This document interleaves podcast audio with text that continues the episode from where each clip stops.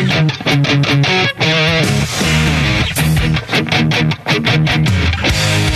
values and strong opinions. The Mike Broomhead Show. KTAR News, 92.3 FM, and the KTAR News app. Hey, if you haven't subscribed to the Mike Broomhead Show podcast, please do it. Simple to do. Never miss a minute of the show. Listen at your convenience. And I want to thank my friend Carol Royse, Keller Williams Realty, East Valley, for the sponsorship this week. You can get a higher price selling your home and get guaranteed offers at higherprice.com. That's higherprice.com. Talked about the border earlier. Talked about now the governor of New York, along with the mayor of New York, the mayor of Chicago, all asking for federal assistance in dealing with the issue. I want to shift for a moment. Um, this is humanity, and this is part of what's bothersome. Here's a Washington Post story. The headline says most fentanyl is seized at border crossings. In other words, it's not being muled in in these other places. It's being brought across ports of entry, often from U.S. citizens. That's the part of this that gets me. Um, fentanyl is killing people. It is poison, and it is poisoning people in insane ways. I mean, I mean, insane numbers of people that are being poisoned, and um, it's not just people that are doing the drugs, it's people that are coming in contact with the people that are doing the drug or law enforcement agents that are coming in contact with the drug is making them sick and killing them. Um, but I had a comment from somebody yesterday on social media saying that I'm talking about these drugs being snuck into the country around, you know, around the border fences in Yuma, as opposed to the fact that most of it's coming through the ports of entry. It's the same problem because of our lack of ability because of numbers to police it. There is a reason why we don't have enough federal agents policing the border ports of entry. It's the same problem. They are so overwhelmed with asylum seekers. You've got CBP and ICE agents. They don't have enough of them. They don't have enough magistrates. They don't have enough people to uh, adjudicate these cases. So they are backlogged. And it's not me saying this. These are the people that are doing the job that's saying it. And it makes perfect sense. If our country knows, and here are the news stories, if they know that the majority of fentanyl that's making its way into the country is coming through the ports of entry and it's not being snuck in in backpacks, you know, around border fences or, or whatever, then why don't they have enough people to stop it? Because they can't. That's where the issue lies with this. This is a comprehensive problem. I, I, answered somebody on social media earlier saying, "Don't you know how expensive it is to come here legally?" Yes, I do. I am. I can tell you that on this issue, you may never agree with me, but I can promise you, I am educated on the issue. I have been dealing with this issue most of my life. I've, I've talked about this very often and I've been very transparent about it. I was with a girl for years, for seven years eight years of my life as a young man, and they are her family are Mariel Cubans. She was bought, brought here on a fishing boat during the Mariel boat lifts. They're called Marielitos, and they're listed on that. Uh, that uh, you can find them online. I've I've looked their names up where they were listed as Marielitos. And so I'm familiar with the process of of being processed through and getting a green card and the years and years and years and the money it takes to become citizens. I'm familiar. I've worked with a lot of people that are in the country legally and some that have been in the country legally that I've known or illegally that I've known. I understand it's arduous. I understand that it's expensive, but I also understand that it's necessary that we control who comes and goes in this country. That's national security. So when we make excuses for people that are doing it the wrong way, it doesn't mean we're heartless. I understand the plight of people. There is a difference in my mind between someone that goes into a grocery store because their kids are hungry and steals baby formula and someone that goes in and steals, you know, a bunch of ribeye steaks there is a difference in your mind of how you feel about that person and how you treat them. That doesn't mean that you just allow people to steal from you. You see it differently, you handle them differently, but there is a, there, you wouldn't call that person a customer. If somebody came in, even with hungry children, and stole baby formula or stole food for their children, you would not call them a customer. They're not a customer. That doesn't mean you call the cops and beat them up and, and you know, you handle it differently. but they are still doing the wrong thing. So then when we talk about the issue connected to it, and you say, well, why do we have hungry children? We need to address hungry children. Yes, we do. But that doesn't mean we condone theft. We need to fix our immigration system. There's no doubt about it.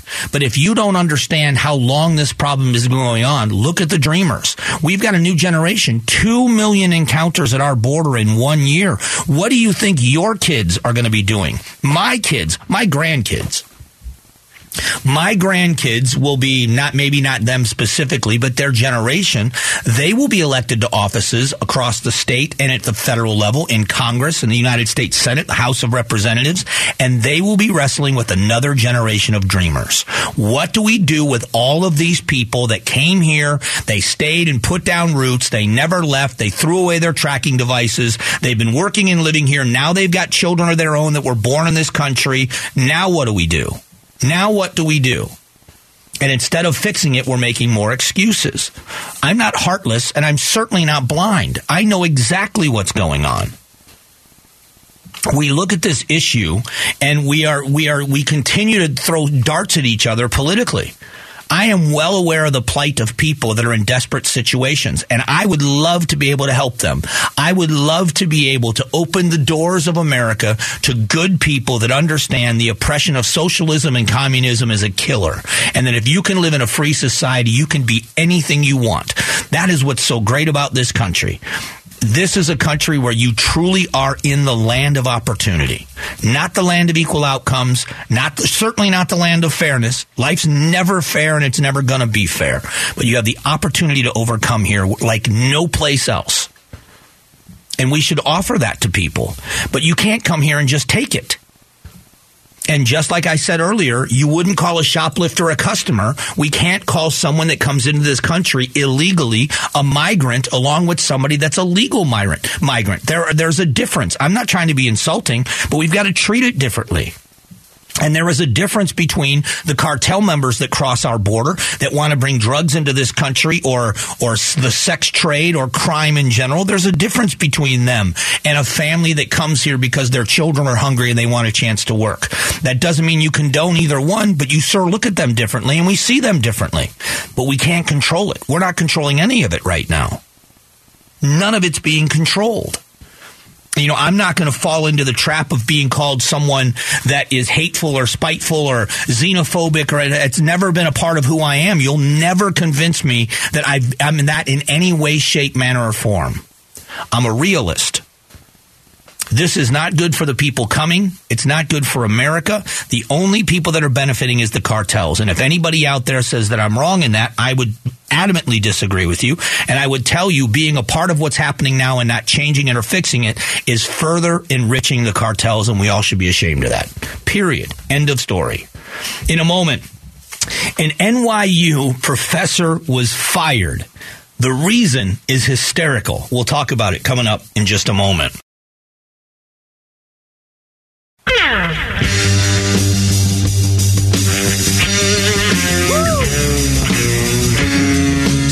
values and strong opinions. The Mike Broomhead Show.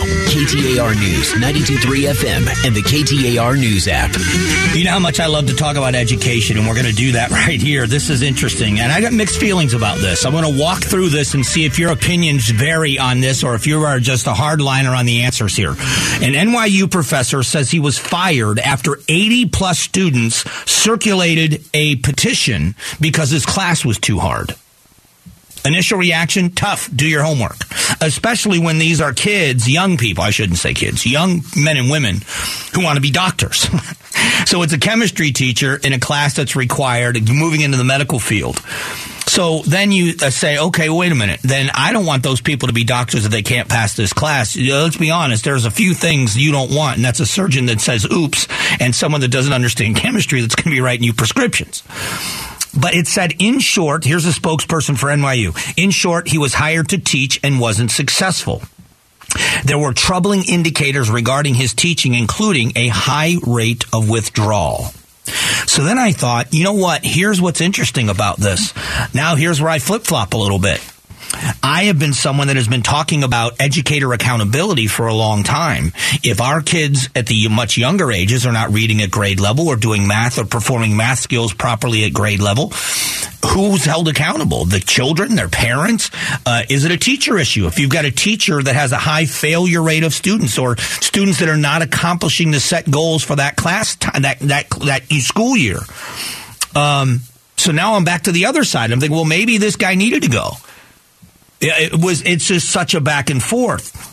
Uh, the course evaluation scores for Jones, who the school said was hired for a year long appointment to specifically teach organic chemistry, were by far the worst, not only among members of the chemistry department, but among the university's undergraduate science courses.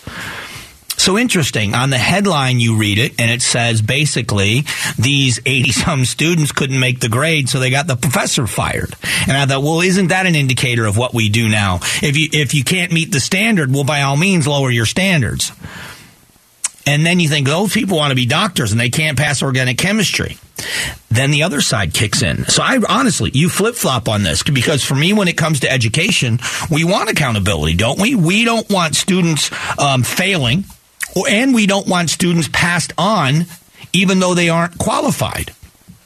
So is that a good part of this checks and balances? And uh, there are supporters of the professor say that it's unfair. A spokesperson said NYU disagrees and is disappointed by the way the matter with Professor Jones was characterized. Um, this comment was made in reference to an article in the New York Times, which colleagues and even other students defended Jones and his teaching methods, saying those who signed the petition were upset about their grades. So now I'm back to the other way. Is this just a bunch of kids that want their way and they don't want to have to work for it? The reason why I bring this up is because of that dichotomy that we talk about when it comes to education. We want educators to be held accountable to make sure they're doing their jobs and teaching the people what they need to know.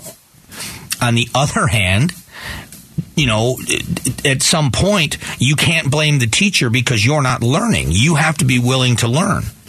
Um, a couple of other headlines that I found to be interesting. Uh, number one is this one: a middle school teacher. This is let's go back to the other side of teacher accountability. a California middle school teacher praised. What do you think? What name do you think I'm going to give out here? Adolf Hitler as a leader who displayed his photo in the classroom. Tabitha Berry, a middle school teacher in Carmel Valley um, High School in San Diego, placed a photo of Hitler in her classroom as a part of a lesson next to leaders such as former President John F. Kennedy, India, uh, Indian spiritual leader Mahatma Gandhi, and civil rights leader Martin Luther King Jr., according to the Jerusalem Post. After a student voiced their disapproval of the Hitler next to the other leaders, Berry defended Hitler's place amongst the photos, saying this. Here's the quote. Hitler may have done some bad things, but he also had strong leadership qualities. All you have to do to change history is teach it inaccurately to one generation. Can you imagine anybody saying well, eh, that Hitler had great leadership qualities? And would we tolerate it? Another example, another thing about education that I saw eh, this morning is a parent, a father in Iowa went to a school board meeting dressed in drag in the same clothes that a drag queen was invited to these schools and uh, asked the parents and the people at the school board are you offended wearing these leopard skin boots and all this other stuff? Are you offended? Does this belong here? Is this the setting for this? Is this appropriate? No it isn't. And it isn't in schools either so again, throwing people under the bus is what we do. The minute that I say or somebody else says that that's not appropriate, you're automatically shaming somebody. No, I'm not. There's age appropriate things. When I was a little kid, um, I I love stand up comedy. I always have, and I like raunchy comedy. I mean, I, am sorry. I, I, just think, you know, Redd Foxx was hysterical. And then Richard Pryor and Eddie Murphy, my generation. But so was Steve Martin and other people that were clean. Even Bill Cosby, who did a clean act. I liked him. But when I was a little kid, my parents and my cousin, they would listen to, back then you played records. They were comedy albums. And they would listen to Redd Foxx albums and Richard Pryor albums after we were asleep because we were little kids. And it wasn't age appropriate for a little kid to hear the F bombs. And that's just the way it was. And I just don't think this kind of sexualization, and that's what people are saying, is, is appropriate in a school setting. It has nothing to do with whether or not drag shows. Who cares? No one cares. No one cares. but is it appropriate for children? And when parents stand up and say that isn't appropriate for my child, they are demonized as somehow, whether it's homophobic or whatever you would call it, transphobic or whatever it is. And so this is where the battle for schools is happening and why so many parents are going on school boards because there is a difference between what's accepted in society and what's appropriate, age appropriate for kids in schools and we, we need to start keeping those battles there. In a moment, we got to shift back to the economy.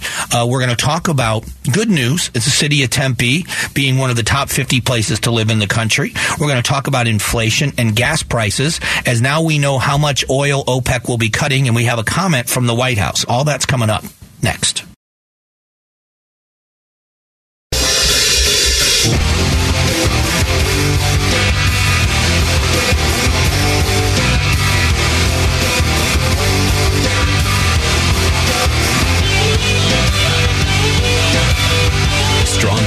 And strong opinions. The Mike Broomhead Show, KTAR News, 923 FM, and the KTAR News app. Hey, thanks so much for being here. Appreciate you spending some time with us. Gas prices uh, top an average of $5 per gallon here in the Phoenix and the metro area in the valley. It's over $3.51 a gallon statewide. Average is what the uh, the average is statewide. I want to make sure I got that number right. $4.51. I said 3. 4.51. We love 3.51. 4.51 is a statewide average. National average is uh, about 383. Uh, the President of the United States quoted today, he is in Southwest Florida as we speak surveying the damage from Hurricane Ian. He is there with Governor DeSantis and with uh, Sheriff Carmine Marceno from Lee County. And uh, but the White House has put out a statement that they are very disappointed that the OPEC nations have decided to cut production by two million barrels per day. So um, this whole thing, I want to get to the I want to get to the good news about Tempe and other valley cities where Arizona is faring very well.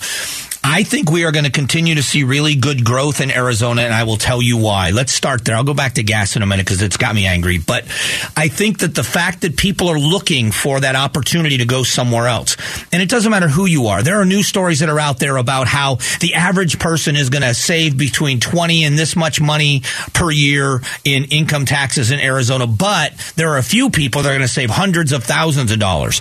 My first question in my mind when that story is out there, because all of that's accurate. Those those are accurate statements is if you're saving a couple of hundred thousand dollars a year in state taxes, what were you paying? That's the bigger question for me. What are you paying if you're saving that much money? And um, for, for me, just to be totally transparent and honest about that that part of it, um, Arizona is faring very well economically when you talk to other people around the country. And what we are seeing is a shift in policy because the American taxpayer, this is one area where the American taxpayer is like minded most of the time across political lines. You hate having to give up so much of your money to the government. We don't like what we pay in taxes. it, it, it is amazing how we all are like minded in that. Yet, where the political divide becomes is when somebody else doesn't mind you paying more taxes. That's where the, that's where you're rich, you can afford it. Who needs all that money? There was a guy years ago. A guy, uh, he's, I think he's still around. Jim Pederson, a big land developer, Democrat, very, uh, very giving of his money, philanthropic, and gives a lot of political donation to causes for the Democratic Party across the country. He ran for the Senate here in Arizona, and during the time of the Bush tax cuts, that's how far back this goes. Mr. Pederson said, "I can't not remember the dollar amount, so don't hold me to the dollar amount." But he made some kind of a comment like, "I got a forty-seven thousand dollar tax cut that I didn't need." And there's two questions that popped into my head. Number one was, did you give it back? That's number one, because you can. On every one of your tax forms, there is a line on your tax form that you can give more money to the federal government if you feel it's a good idea. He could have given it back. The second question I had was, since when does need have anything to do with it? Um, uh, Aaron Judge just hit 62 home runs, broke a record that nobody thought would ever be broken, or most people didn't think would ever be broken. and he is now the single season home run king in the minds of many because of the fight over whether or not it was steroid induced in the other seasons. But I will tell you that that guy is going to get paid in his next contract. You're talking about a guy that's probably going to sign a contract in excess of $500 million, over a half a billion dollars in a contract. Who needs that much money? That's the question. But we don't seem to mind when athletes or actors and actresses or artists or whatever, musicians, when they make these huge amounts of money. No one cares. Corporate America, who needs that much money?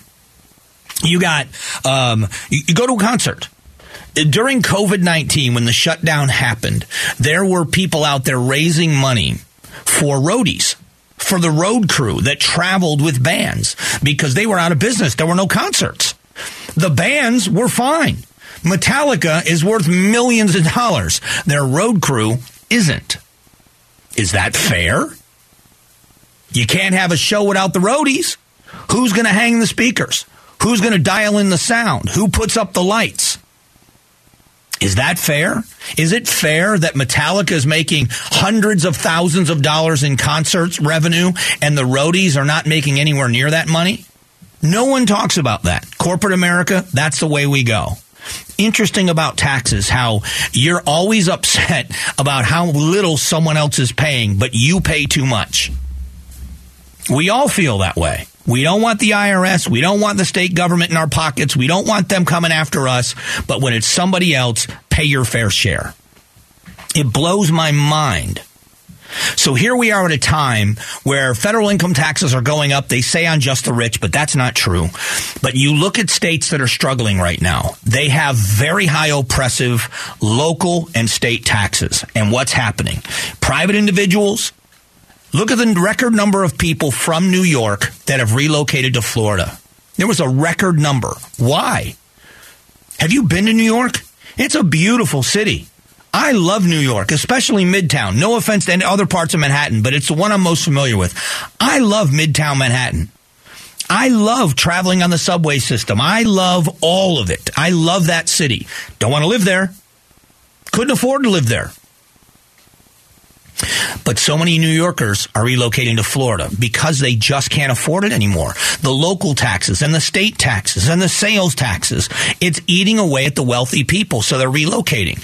And Arizona is going to be a destination because we lowered to a flat tax where it doesn't make your, matter if you're making an entry level wage or you're making really good money. You are only giving a small portion of that money to the state government. We have widened and broadened our tax base. We have increased our, car, our money into the state coffers and we're giving people the ability to keep more of their money. Not Democrats, not Republicans, not rich, not poor, everybody. Keep more of your money.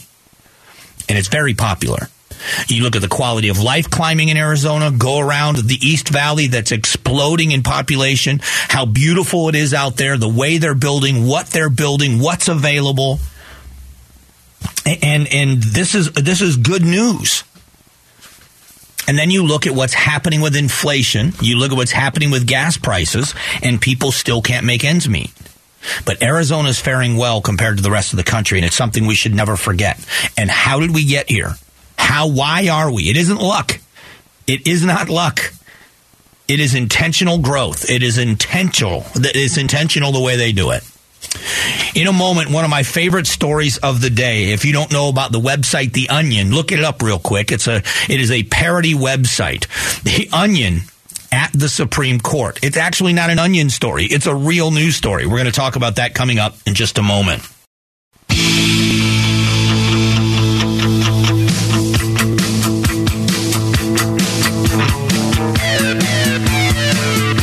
Values and strong opinions. The Mike Broomhead Show, KTAR News, 92.3 FM, and the KTAR News app. Hey, thanks for being here. World renowned Dr. Neil deGrasse Tyson is heading to Arizona Financial Theater on March 9th for his Cosmic Collisions tour. Tickets are on sale this Friday at 10 a.m., but you could win a pair by heading over to the contest page at KTAR.com. I love this story so much. I have been, uh, I, have talked about the First Amendment. I think that I believe that stand up comedy is going to save um, this country as far as the First Amendment goes. I think stand up comedy is going to preserve the First Amendment. And it's funny because we all are offended by something that a comedian says. It happens. I don't care who you are, watch them long enough. Uh, watch Dave Chappelle. A, a couple of the ones that really are classics to me as far as that goes in that genre of where you really step on toes. There are a few of them. Um, it is going to be Dave Chappelle. It's going to be Ricky Gervais. Uh, I think um, it is going to be Bill Burr. Um, uh, to a certain degree, and once in he does a lot of stuff that's kind of edgy.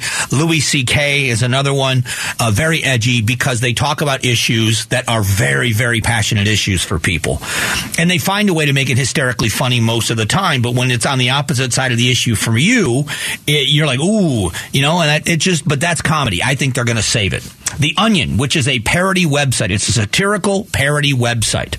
And they write news stories. It's kind of like uh, the Babylon Bee, which is headlines, but they're fake headlines.